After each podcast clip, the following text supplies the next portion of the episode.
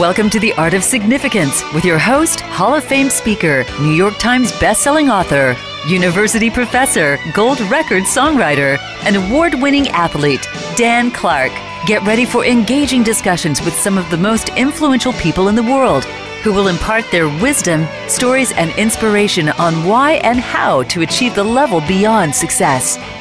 Now, here's your host, Dan Clark. Welcome, Clark Nation. I am so excited to be back on the air. We just barely celebrated Memorial Day, and I know this is on demand as a as a webinar, so the date doesn't matter, but it really matters to me because when you close down a radio operation as big as voiceamerica.com and give everybody a, a holiday break on our wonderful Memorial Day, we uh, we need to play a rerun, a rebroadcast, and we did so. So today we're back live. I've got two amazing guests that will take us through the entire gamut of roller coaster emotions through the thrill of victory and the agony of defeat and back up on top again.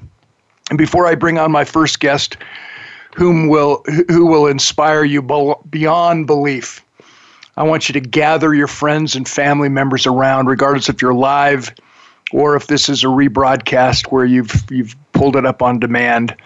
I want you to gather everyone whom you care about in your work and your family and your circle of friends and listen to what Josh has to say about resiliency with the belief that no matter if you're knocked down seven times, you always get up eight. And his experiences downrange um, will illuminate everybody's everybody's hope in the future and and connect us with our human spirit ability to get back up and go again no matter what. One of the things that I wanted to just share as a preamble to this entire show is my experience as a writer, as a as a Hall of Fame speaker, as a professional speaker. I've written speeches for so many celebrities. I'm so proud of that because my process begins with about a five hour interview where I record this individual's life stories and experiences. And we just sit there and philosophize while the recorder is, is on and we extract from these life these stories the life lessons that we learned and the most important thing that I love to ask as far as a, as an intriguing and, and deep dive question to everyone is tell me about the most significant emotional event in your life because it's the significant emotional events in our lives that truly transform us and take us from where we are to where we want to be. Sometimes reluctantly, sometimes with unintended consequences, where we look back on our life and when we actually take the time to learn the lessons that we learned, then the quote, I always win, either I win or I learn, makes more sense. The quote, pain is a signal to grow, not to suffer. And once we learn the lesson the pain teaches us, the pain goes away. So in life, there's no mistakes, only lessons these quotes become more than just weak cliches, they become philosophical ways of thinking. And I've written a lot of speeches for a lot of celebrities. I won't drop any names. I've written TED Talks. But one individual I want to highlight today before I bring Josh Hansen onto the show is a young man who was the 2012 NCAA collegiate wrestling champion in the 125 pound classification. His name is Anthony Robles. He went to Mesa High School in Arizona. That's exactly where I was born. And uh, yeah, as a jackrabbit, he made his school proud as a wrestler on the high school team, but he didn't get any scholarship offers as the state champion. Can you believe it? Why? Anthony Robles was only born with one leg. And at the beginning of his wrestling career, if you call it, his experience as a wrestler, everybody felt sorry for him. And the fans and opposing coaches would say, Oh, it's so good to see this kid with a physical challenge, whereas they would, you know, irreverently call it a handicap. It's good to see this kid. You don't you don't expect him to win, but you know, at least he's out here participating and this is so wonderful. And that ticked off Anthony to the degree where he was so motivated to become better every day than he was the day before that it led him to seeking a scholarship at Arizona State University. The coach took him under his wing, and the rest is history. Um, when Anthony first began wrestling in high school, he was the smallest, least experienced kid on the team and considered it a victory when he wasn't pinned. But it's interesting how he became a three time All American wrestler, an NCAA champion, and a member of the National Wrestling Hall of Fame, only being born with one leg. And so he phoned me out of the clear blue and asked me if I would help him write his acceptance speech because he just was notified that he was going to be the recipient of the 2012 ESPY Award, the V, the the the, the Jimmy Valvano ESPY Award for courage and perseverance. So it was going to be broadcast on international TV, and he wanted me to write his acceptance speech. At the end of that speech, because of this five hour interview that I had with him in Phoenix with him and his mother, Judy, I wrote a little poem that he concluded his his acceptance speech with that he has used as the title of his book called Unstoppable. The new movie coming out on his life will be called Unstoppable. And it basically sets the tone for what we're going to talk about when I bring Josh Hansen onto the air in just a second. The poem is how Anthony concludes every one of his speeches now as a motivational speaker. Every soul who comes to earth with a leg or two at birth must wrestle his opponents knowing it's not what is, it's what can be that measures worth. Make it hard, just make it possible. And through pain, I'll not complain. My spirit is unconquerable. Fearless, I will face each foe, for I know I am capable. I don't care what's probable. Through blood, sweat, and tears, I am unstoppable. And as it turned out, he was just getting started. You know, you don't judge a man when he's up, you judge a man when he's down. And I say that to emphasize what an honor and a privilege it is for me to invite my first guest onto the show. Josh Hansen served two tours of duty in Iraq between 2004 and 2007 working as an IED, that's improvised explosive device hunter near Fallujah. And I was downrange in 2005, the very first time as an entertainer. And that's when Fallujah blew up in the Battle of Fallujah, which was a turning point in the Iraqi war. Josh Hansen his vehicle sustained eight direct hits by IEDs over seven months, causing multiple injuries before he was medevac out of Iraq in March of 2007. What a hero. Josh lost six men in combat before returning home for a challenging healing process. He was diagnosed with traumatic brain injury and, as they used to call it, PTSD, post traumatic stress disorder. And now we know that the new medical science has eliminated the D from that acronym. We refer to it now as PTS, post traumatic stress, and we look at it as an injury, not a disorder, not not a syndrome. It's a dis, it's an injury.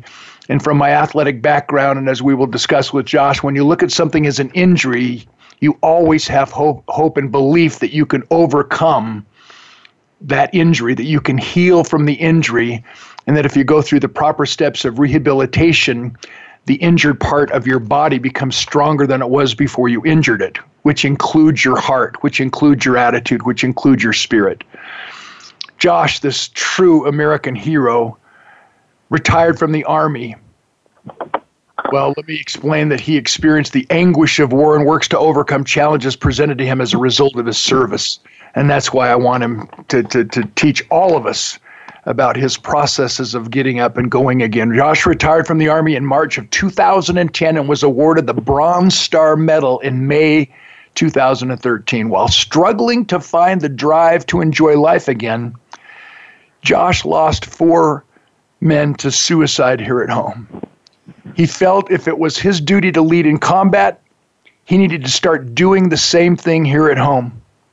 Josh decided to help other veterans find the road to recovery so they could enjoy life again through his organization called Continue Mission. My friends, I hope you've had time to gather your friends and family together. Listeners, please welcome to my show the amazing Josh Hansen. How are you, Josh? Ah, doing great. Thank you so much for having me on your program. It's hard for me to read this without crying, brother. I'm so proud of you. It's such an honor to have you on the show. Oh, I greatly appreciate it. It's been a long, a long journey. Um, but getting the program I have going now has been so healing for me to get other veterans out of the house with the, the same style injuries and feeling beat down and building themselves back up to get moving again. It's been great. Awesome. Well, you know, I mentioned a significant emotional event. Uh, psychologists teach us that these CSEE events are defined as how did we believe and act before they occurred, and how do we now think differently and behave differently because they occurred. So the operative words in significant emotional events are before and because, before and because. So take us way back. How were you growing up before you joined the Army? All right, yeah, I um, my whole life I wanted to be a pro motocross racer, and I always told my parents either I'll be a pro motocross racer or I'll join them as a mechanic. And I was not very good at motocross, but I was a great mechanic, so I went on the road as a mechanic for pro motocross racers, and I did that for for ten years from the age of eighteen. Um, well, from the age of 18 up to 30, actually, I was on the road, started my own business in between all of that, getting motorcycles, uh, going for the, the pro racers. And uh, after years of doing that, 9/11 occurred when I was 30, and that's what changed my my world forever. Okay, so at that point, a, a lot of people I've interviewed, and I respect every single one of them. They said that that was the wake up call. The the inner patriot inside them just kind of raised his his fiery head and and as you know the great country you know singer talks about uh, you know it's it's it's the American way. Let's let's leave and go put a boot in their ass. Let's just figure out a way to make sure that they understand you shouldn't mess with America. So teach us what happened inside of you to actually pull the trigger. A lot of people say, "Yeah, I would have." My generation, you know, I was too old to sign up when 2011, I mean 2001 hit. But what what deep inside of you, what got you to actually pull the trigger to go from this safe, comfortable, secure life to, oh my gosh, let's just join and see if we can uh, fight back? Uh, my whole my whole family has served in the military throughout the years.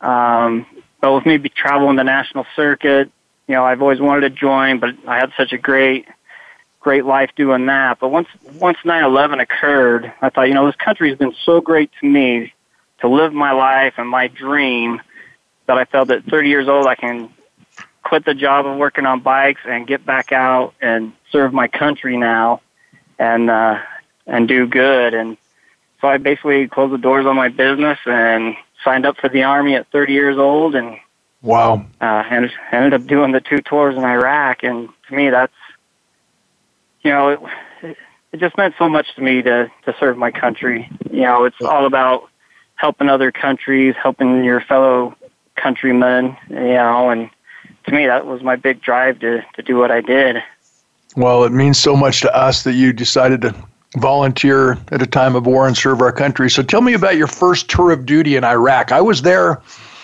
uh, for 16 days all over Afghanistan, all over Iraq in 2005. So I know how how the war was raging in 2004. What was your first experience on your first tour of duty? Ah, it was definitely interesting. We all got to uh, to Kuwait. Uh, we all our vehicles were all soft armor. At that time, we were putting on what we called hillbilly armor. We put the thinner metal doors on. We still didn't have windows or anything uh, to try protecting us more. So we got all our vehicles up armored in uh, Kuwait, and then uh, hit the road and from Kuwait up towards Baghdad. And on route Irish. For, I think it was roughly three days. We convoyed up to Baghdad, and you know, did you go on? You went on route Irish. Humbling. Were you in route yeah. Irish? Did you? Yeah. Did you leave like from uh, the base in Iraq? Did you? Uh, did you go up route Irish right downtown Baghdad? Uh, we took uh, Tampa, a majority mm. of the route up, and then over to Michigan, and we worked our way up to uh, to Balad Air Base. Was my first tour. Wow. Yeah, that's we where I was in out 2005. Of, out of Balad there, just just above uh, Baghdad and everything. And, you know, it was really nice working with the locals, uh, talking to them about, you know, how horrible things were before we came there to help. You know, the, the parents would say that their children would be taken away when they reached, you know, the men, especially once they hit the age of 18, 16 to 18, they would just take their kids away and they would never see them again. And they mm-hmm. were just mm-hmm. so grateful to have us there. And, and it was just so uplifting to be there and know you were taking part in something to help others was just so, so amazing. So, how did you choose to be a, a bomb guy? How did you choose to be an IED hunter? Uh, when I first joined up in the military, that's what I signed up for was a combat engineer, and and the combat engineers go ahead of everyone, clearing the the routes of the IEDs and the bombs. And that was my main job in my second tour in 06, 07 in Fallujah and Ramadi and the surrounding areas. And we actually served under the Marines. I'm an Army unit, but we served under the Marines and uh, would go ahead of them and clear the routes of the explosives so the Marines could go in and do their job. So paint a without worrying about IEDs on the. So the paint a word. Paint a word. Paint a word picture for my for my listeners. so were you dismounted were you walking in front of the, the, the convoy, the platoon, or were you mounted and just looking with eagle eyes out the out the front window for these signs of IEDs? Tell us what you did. Yeah, we were mounted, so we were in vehicles, and we would locate them uh, basically by our eyes at, in, at that time. It could be an IED, and unfortunately, it was like a cat and mouse game. You know, you'd get hit by something, then you learn, hey, don't pass that up again. Uh, there's just, you know, different ways they changed things and made us have to act different as well. Um, so did you look for it, ground that had been just, you know, that had been messed up, or did you look for tripwires, or what were you trained as an IED hunter to, to look for at the very beginning of your experience? Yeah, you'd look for disturbance in the, at the side. You know, if you if the road on the side of the road was absolutely clear, uh, no bushes or trees or anything, and all of a sudden you come up and then there's a bush in the middle of nowhere, then you'd stop and use your binoculars, take a view, and see if you could. Uh, you know, generally it was a um, you know an IED hidden in the you know disguised as a bush. Um, uh, tires were really common laying beside the road. If there was any type of trash or tires, we would look for that type of stuff. Uh, barrels, really anything towards the, the sides of the roads. And then later on, we had to start looking. They'd uh, bury them actually in the roads themselves or in culverts. So it was really went out. It was just something new, and just trying to remember the terrain of the mission you went on the last time and what possibly could be different. Uh, so it was it was definitely a difficult, but it was so rewarding. Every bomb we pulled off the road was three lives saved from death or injury. So it was pretty rewarding to, to have oh that gosh. job.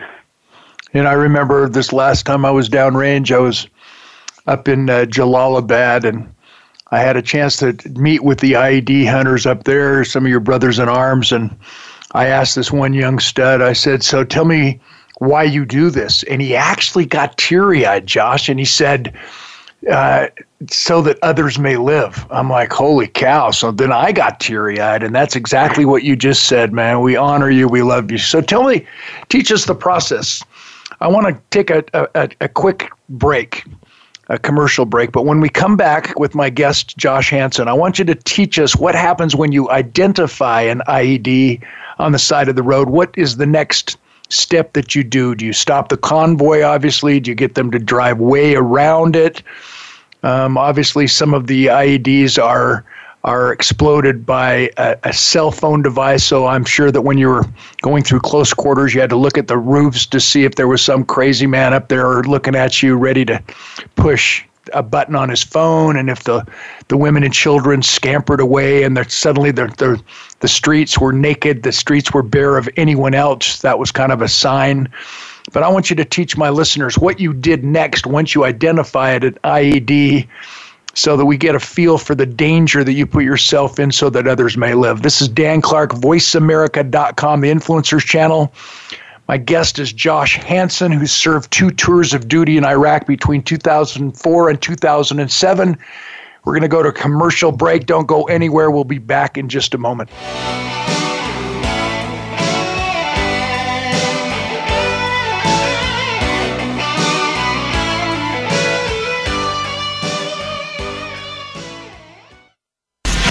Change starts here. Change starts now. Join us, the Voice America Influencers Channel. If you're an event meeting planner like me, you have two ongoing challenges. You can't afford to have a speaker who bombs. And when you do have an amazing speaker, who in the world do you bring into next year's meeting that will top them? Well, you never have to worry again. Book Dan Clark. Dan Clark is one of the most incredible human beings on the planet. He's been named one of the top 10 speakers in the world. He's known for customizing his speech around your meeting theme, so your people leave with benefits that last a lifetime. Here's the number 1 800 676 1121, or just visit danclark.com. Become a member of VoiceAmerica.com. It's easy and best of all, it's free. Start out by going to our homepage or any of our channels and click register at the top. Once you've created an account and signed in, you can create your own custom library, opt into our newsletter, search by show, host, guest, or topic of interest, or browse millions of hours of content across all of our Voice America radio channels. Membership gets you more. Visit VoiceAmerica.com today to get started and tailor the listening experience to your taste. These days, everyone is looking for information on staying young, healthy, and fit. The Voice America Health and Wellness Network is here to help you on your quest to better health and a better you. We talk about everything from diet, fitness, and aging to substance abuse, personal growth, mental health, and much more. Learn from our experts who cover health and wellness from traditional and holistic perspectives. Tune in to the Voice America Health and Wellness Network. Healthy living starts here. Be sure to friend us on Facebook. You can do it right now. Visit facebook.com forward slash voice America or search for us at keyword voice America.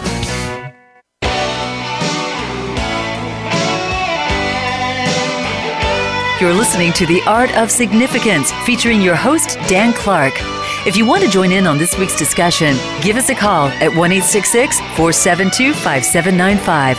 Again, that's 1 472 5795. Or drop Dan a line via email to danclark at xmission.com.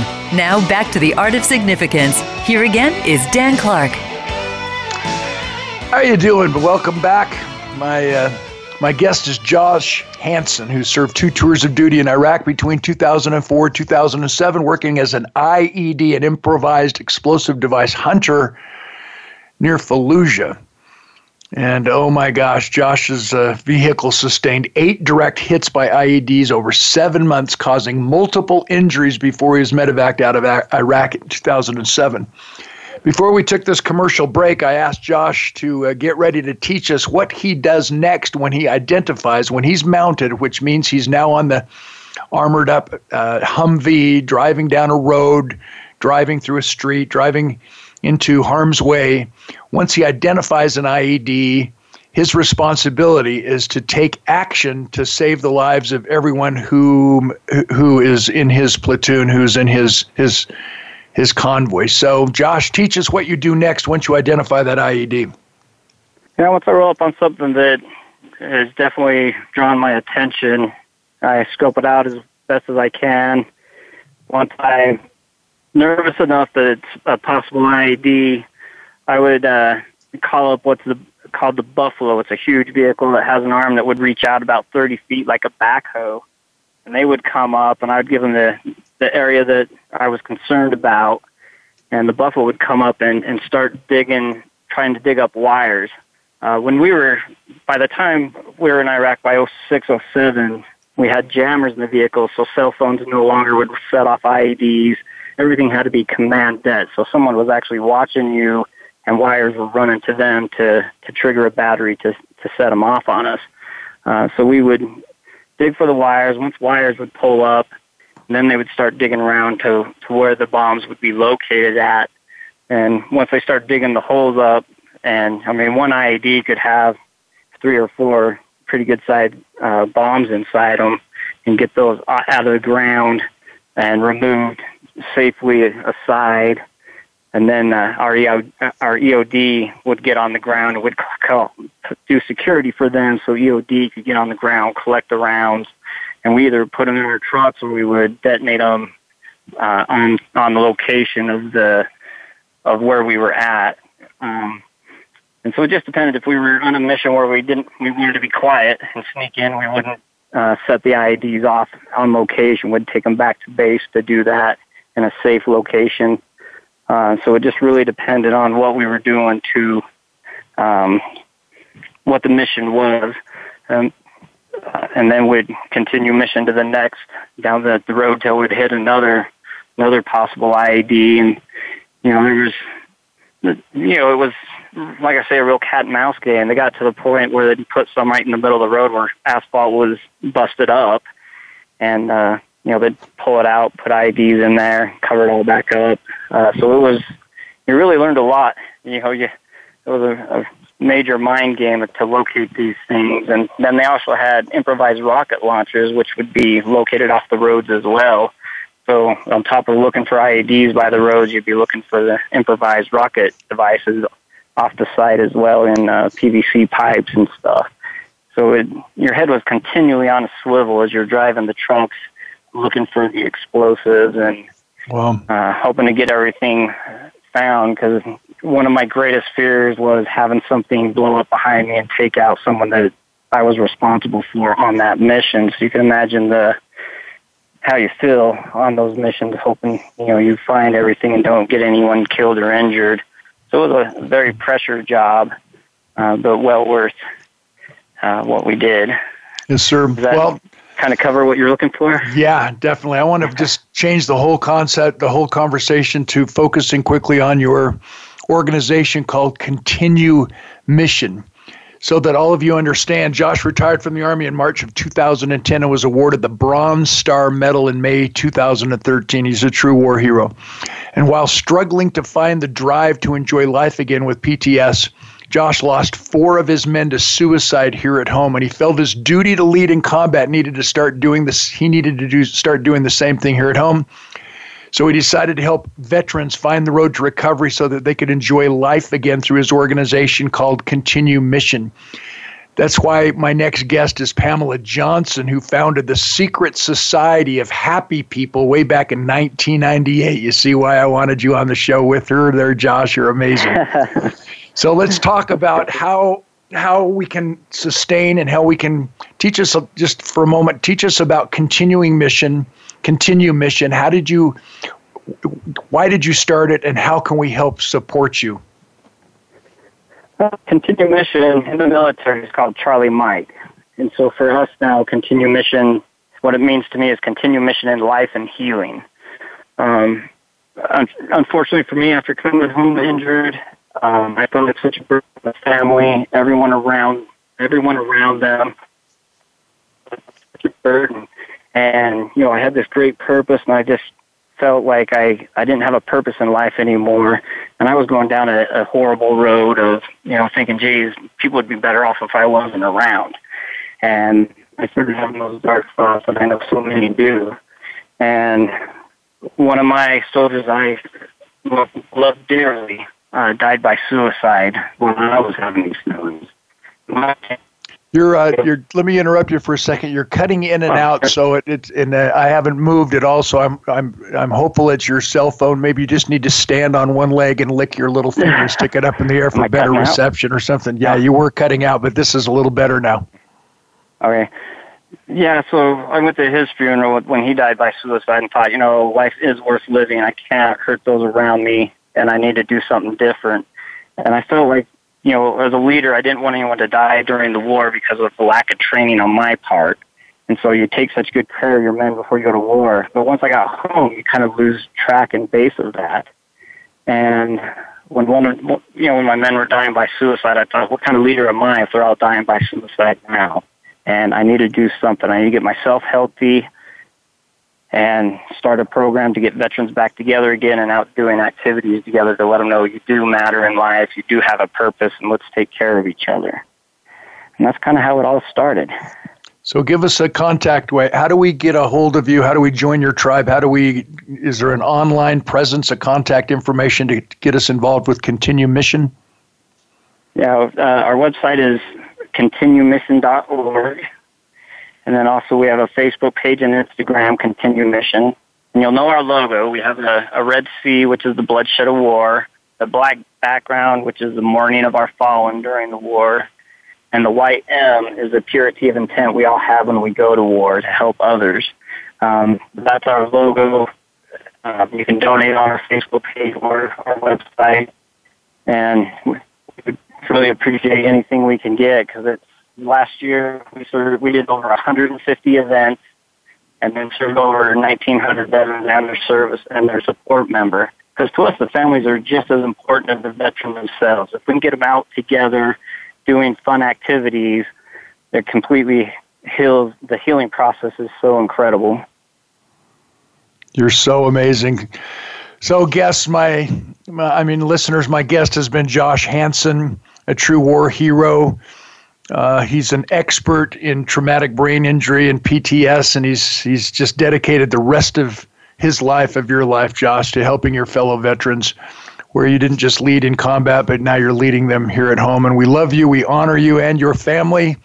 And I personally encourage everyone to go online, look up continuingmission.org, continuemission.org, and let's support Josh. Thanks for uh, for being on my show, brother. And we'll connect offline sometime. And uh, I want to meet you belly to belly, man. You're truly a hero to me.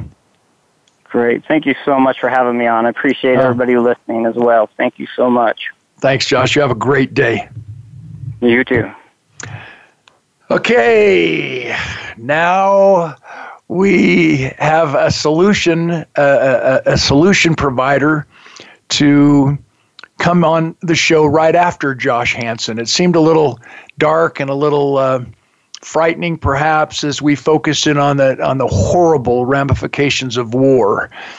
But with Josh's attitude towards helping everybody recover, it seems only natural to me that Pamela Johnson would follow him on the show because, as I said a moment ago, Pamela, Pamela Gail Johnson founded the Secret Society of Happy People in 1998. I can't wait to find out about this. A few of the things that make her smile are the monthly book club she hosts, which we'll find out about, trying new wines with friends, yoga, cooking for friends, and her dog, Tater, who makes her smile. Uh, one of the songs I've written that I have yet to record is called Dogs Never Lie About Love. Pamela Gail Johnson is the Chief Happiness Officer for Happier at Work a speaker, trainer, author of The Secret Society of Happy People's 31 Types of Happiness Guide, and writes the column The Secret Society of Happy People. Celebrates happiness, including hosting the annual Happiness Happens Month and Hunt for Happiness Week. You can't even say those words without smiling with a little chuckle. Pamela, who lives in Dallas, Texas, was named a semifinalist in the search for the next global thought leader in 2013. Oh my goodness. You can't always choose what happens to you, but I guess you can always choose whether or not to smile. Pamela Johnson, welcome to my show. Hi, thank you for having me on, Dan. any of my listeners who have had television training, I'm sure of you, you've heard of the questions can they hear you smile? And just hearing your voice makes me smile. My goodness, talk to me about you. Where in the heck did you grow up, and how did you come up with this amazing idea? Well, I, am actually from West Texas, so I'm from kind of rural America, a town called Abilene, which you know, it, it is listed in a few songs, but sometimes they're actually talking about Abilene, Kansas, but Abilene, uh, Texas, and West Texas. Abil- um, you know, I was, I, it was like, you know, it's like a lot of ideas that just accidentally showed up. I was working in the mental health, substance abuse field at the time, and at one point I, I was in teaching empowerment workshops, and I was standing around one day going, where are all the happy people? And because I kind of thought it was kind of 20 years ago is what I call the height of self-help as far as TV, radio, books, you know, everything was, was somewhat around you know, fixing something from your past. And I was like, well, we're spending a lot of time in this fixing phase. Why are more people not talking about being happy? So I thought it'd be a great essay on the back of a newsletter. And so I was playing with that one time, and I'm like, where are all the happy people? I'm like, oh, they have their own club, and they don't tell anybody about it because they don't want anyone to rain on their parade. And then that went to, I saw people standing around in Mardi Gras type masks, and then I saw a big banner that said the Secret Society of Happy People. So I told people about my brilliant essay idea, and a lot of people were going, hey, let me know when you start this club. I want to join it. And I'm like, nah, it's just an essay. But eventually, about a year later, I actually did start the Secret Society of Happy People. So we're celebrating our 20th year. Oh my goodness. So how do we get a hold of you? How do we join your tribe? How do we become part of this secret society? Well, the beauty is uh, membership is free. So if you just go to our website, which is, you know, if you Google Secret Society of Happy People, it should pop right up. Um, and you can become an Amuse member. You actually will get a little, what we call desk poster, just something you can print out that's got the 31 types of happiness emojis on them. So we are, you know, can help you find, you know, hopefully a few more happy moments. So teach us about the, uh the Happy's Happiness Happens month and Hunt for Happiness week. What are those annual events? Well, so the first, you know, we, we got through our first year. We got some press our first year when we started. And so we were kind of getting up to our first year birthday. And I was like, what do we do to, you know, celebrate our birthday? And at the time, there really weren't a lot of happiness um, holidays and, and, and things. There's, a, there's two or three now. But at the time, there really weren't any. So, and, and our theme at the time was admit your happy. We called it admit your happy month. So we actually just created a day, August 8th, as admit your happy day, and we sent out 50 letters to all the governors asking for proclamations because I didn't know how else to make it kind of official. so I was like, how do we make this an official holiday? And we we sent those out, and and people started sending us proclamations. Some people said no. We actually got more press from our proclamation quest. So that our first, you know, admit your happy month will be 20 years ago this August. Um, and then the next year, people were like, but you know, what if I can't celebrate August 8th? I'm like, okay, so we'll just make the whole month of August a happiness month and then that way you know you can celebrate any day that uh, works for you or hopefully you're celebrating every day but you can celebrate any day that works for you and then over the years we did change the name to happiness happens month my gosh so it's around the corner i love it this is um, Dan Clark on the VoiceAmerica.com radio network with my special guest here on the Influencers channel. Her name is Pamela Gail Johnson, who founded the Secret Society of Happy People way back in 1998. You know what you make me think about, Pamela, is that we become the average of the five people we associate with the most. So if you associate with five negative, unhappy people, you're going to become the sixth. So what exactly. I want you to do, we need to just take a quick, short commercial break. And when we come back, what I want you to teach us is that we must be willing to pay any price and travel any distance to associate, obviously, with positive, happy people. So when we come back in a moment, I want you to teach us what you think is happiness, how, what you've discovered about the definition of happy, what makes someone truly happy, and what creates enduring happiness. Is that a fair question? That is. I actually have five keys for that. I love it. So we'll I call have them time practical to cover happiness. Those. Okay, we'll come back and talk about those five keys. Let's quickly take a commercial break, and we'll be back in just a moment.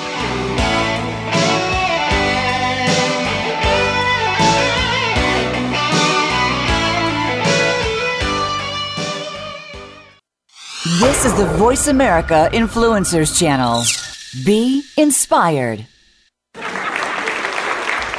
Just got out of a meeting where the unbelievable Dan Clark was the keynote speaker. He is clearly the most interesting man in the world. He's been into space. He reminded us to think bigger. He's a primary contributor to those chicken soup books, and he inspired all of us to make our lives matter. He taught us how to deal with change like he had to when he had to recover from a paralyzing football injury. Everybody needs to hear his message on leadership and safety and how he turns last place NFL teams into Super Bowl champions. Call this number 1 800 676 1121 and visit danclark.com.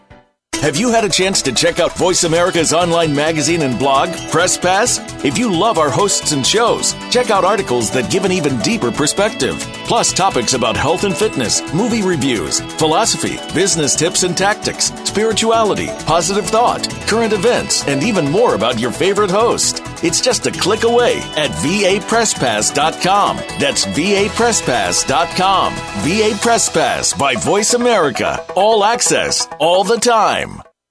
Tune in to the Voice America Variety channel on the Voice America Talk Radio Network. Voice America Variety broadcasts a diverse array of topics, reaching a global community. Our experts come from all walks of life, and the topics they discuss are everything from current events, arts and entertainment, leadership, parenting, relationships, self improvement, career advice, and a variety of other topics. Check us out today. You're sure to find something of interest. Voice America Variety. Talk on today's hot topics. Think you've seen everything there is to see in online television? Let us surprise you. Visit VoiceAmerica.tv today for sports, health, business, and more on demand 24 7.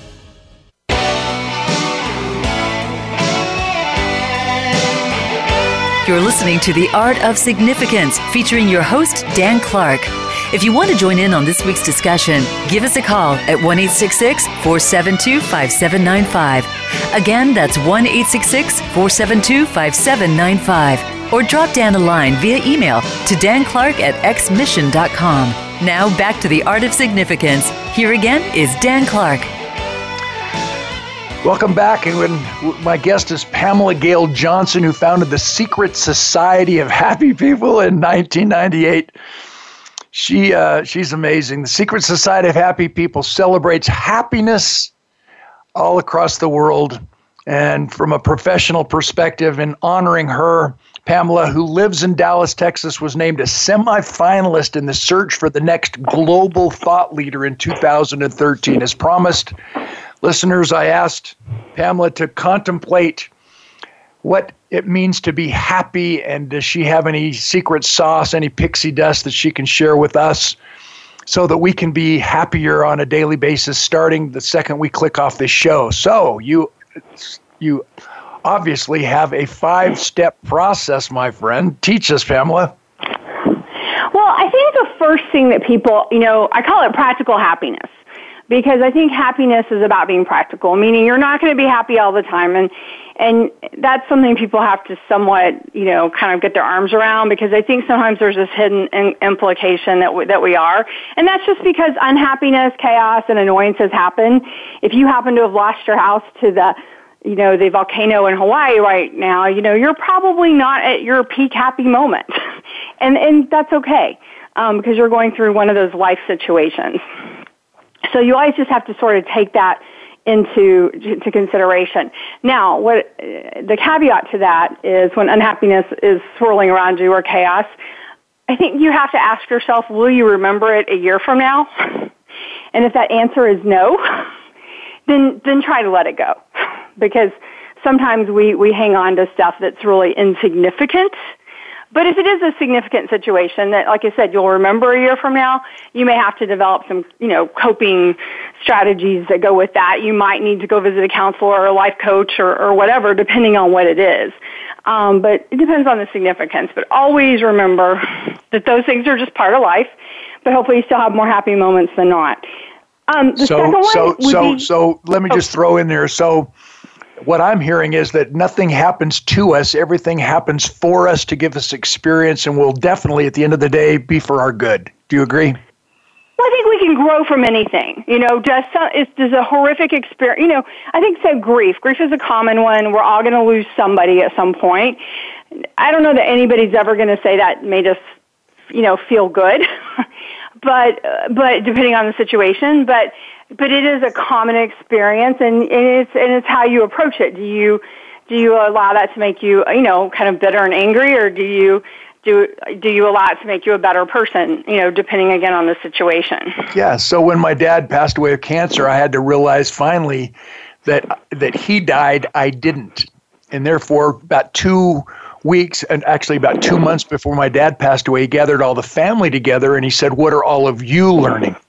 From my experience with cancer. And I can't even, I, I will never forget the chief oncologist at Mayo Clinic who said to my dad, Wayne, is there a difference between dying of cancer and living with cancer, what's it going to be? And so it seems to me that we all are in a position to choose to be happy. It's not what happens to us, it's what we do with what happens to us that really defines us. That's what I got out of this. Let's go to number two. So, number two is um, happiness is personal. So, you know, somebody's idea of happiness might be, you know, running a marathon or going out dancing or playing golf. You know, everybody has different ideas as to what makes them happy. And so we sometimes forget that. We want to kind of make, you know, like, oh, this makes me happy, so it should make you happy too. And that's not always the case. Again, happiness is, is personal and it can change. Like I'm, I'm truly an introvert, so people don't, don't always know that. So if I've been in a big public event, you know, where I'm with people for, you know, seven, eight hours for a day or something, you know, I'm not wanting to, I want to go like to my hotel room or back home and curl up with a book, you know, because, you know, while I was happy at the event with lots of people, I'm also happy to go be quiet. Somebody else may want to go celebrate something and be with, you know, a hundred of their closest friends. So happiness is personal. And so people need, you know, like you kind of need to know what makes you happy. Wow. Okay, number three. So number three is what makes us happy. It also changes as we change. So what made you happy when you were 20 probably isn't going to make you happy maybe when you're 40 and you're managing teenagers.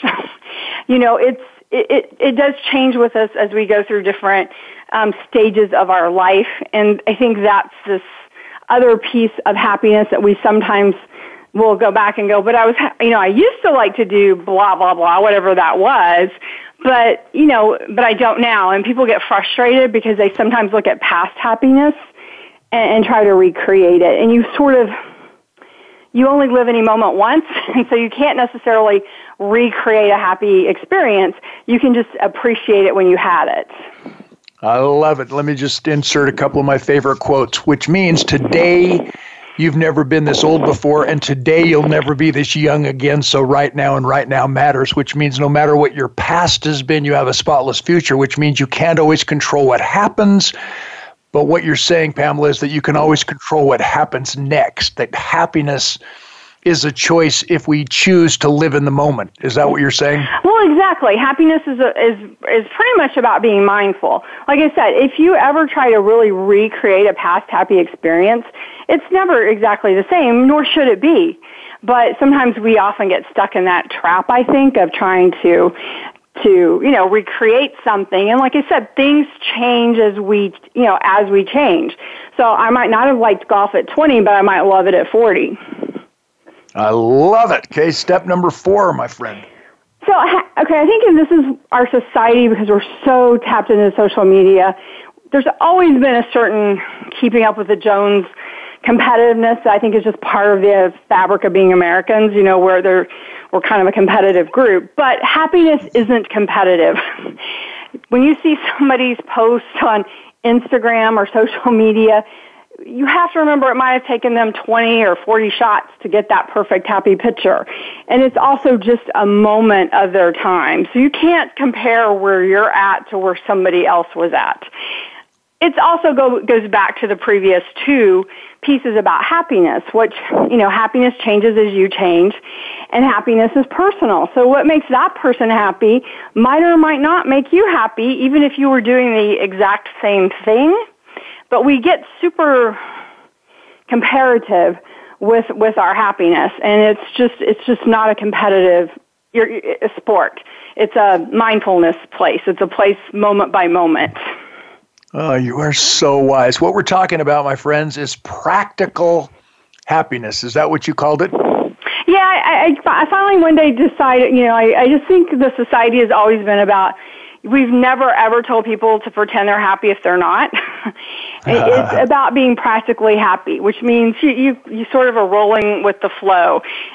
On your worst day, there was a happy moment, and on your best day, there was an unhappy moment. You know, they both existed. We coexist. It's just that's called life. Yeah. So I'm talking with Pamela Gail Johnson, who founded the Secret Society of Happy People. So we're on number five of your five step program for practical happy- happiness. What is that? Is expand your definition of happiness. So when I told people that you could um, get the 31 types of happiness poster with the um, your Muse membership, it's the free Muse membership to boot.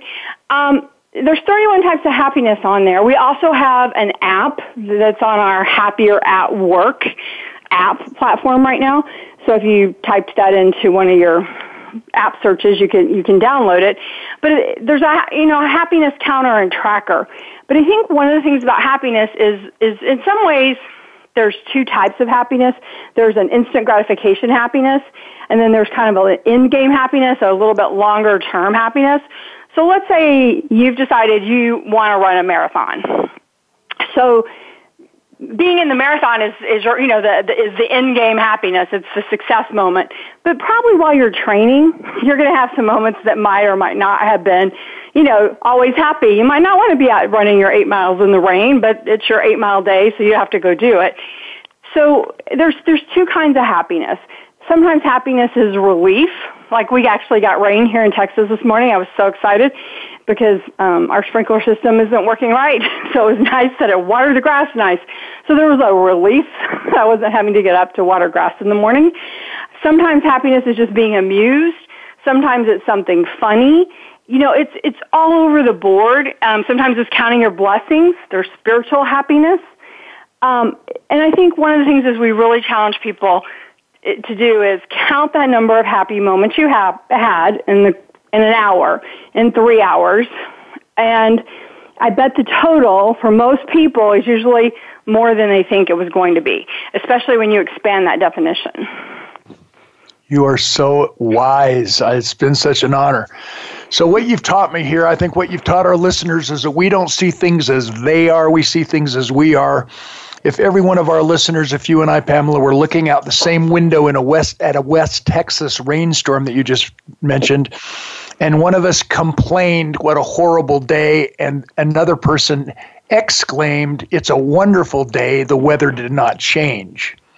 Exactly. So you're basically saying that we owe it to ourselves to choose to be happy and to learn from every experience, which turns every negative eventually into a positive as long as we learn a lesson and we're better today than we were yesterday. Would you say that that's a good summarization?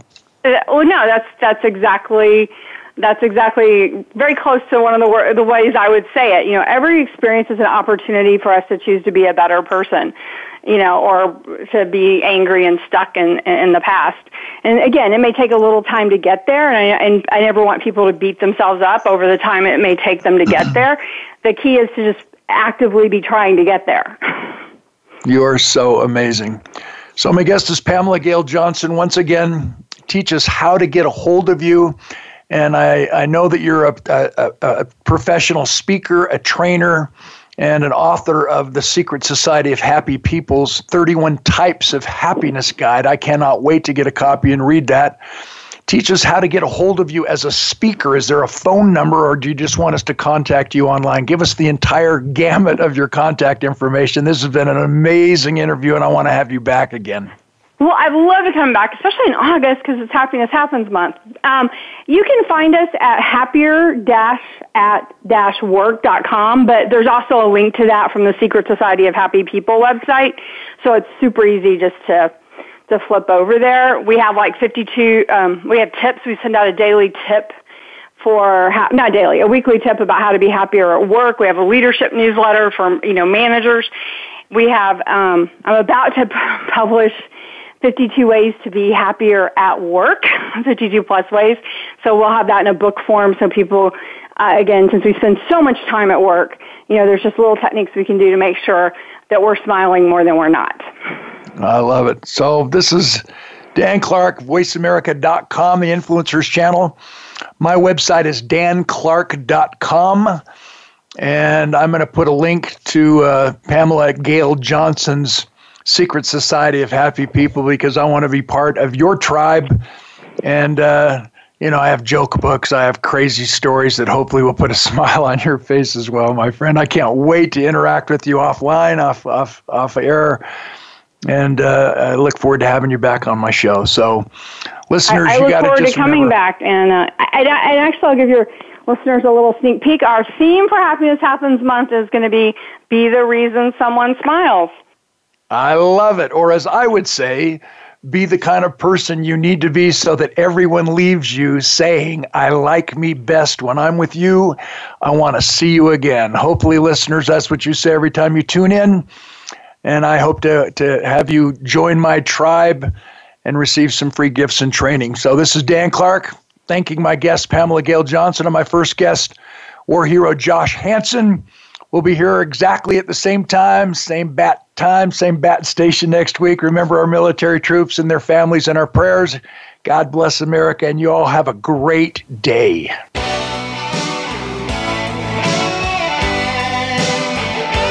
Thanks for being part of the show.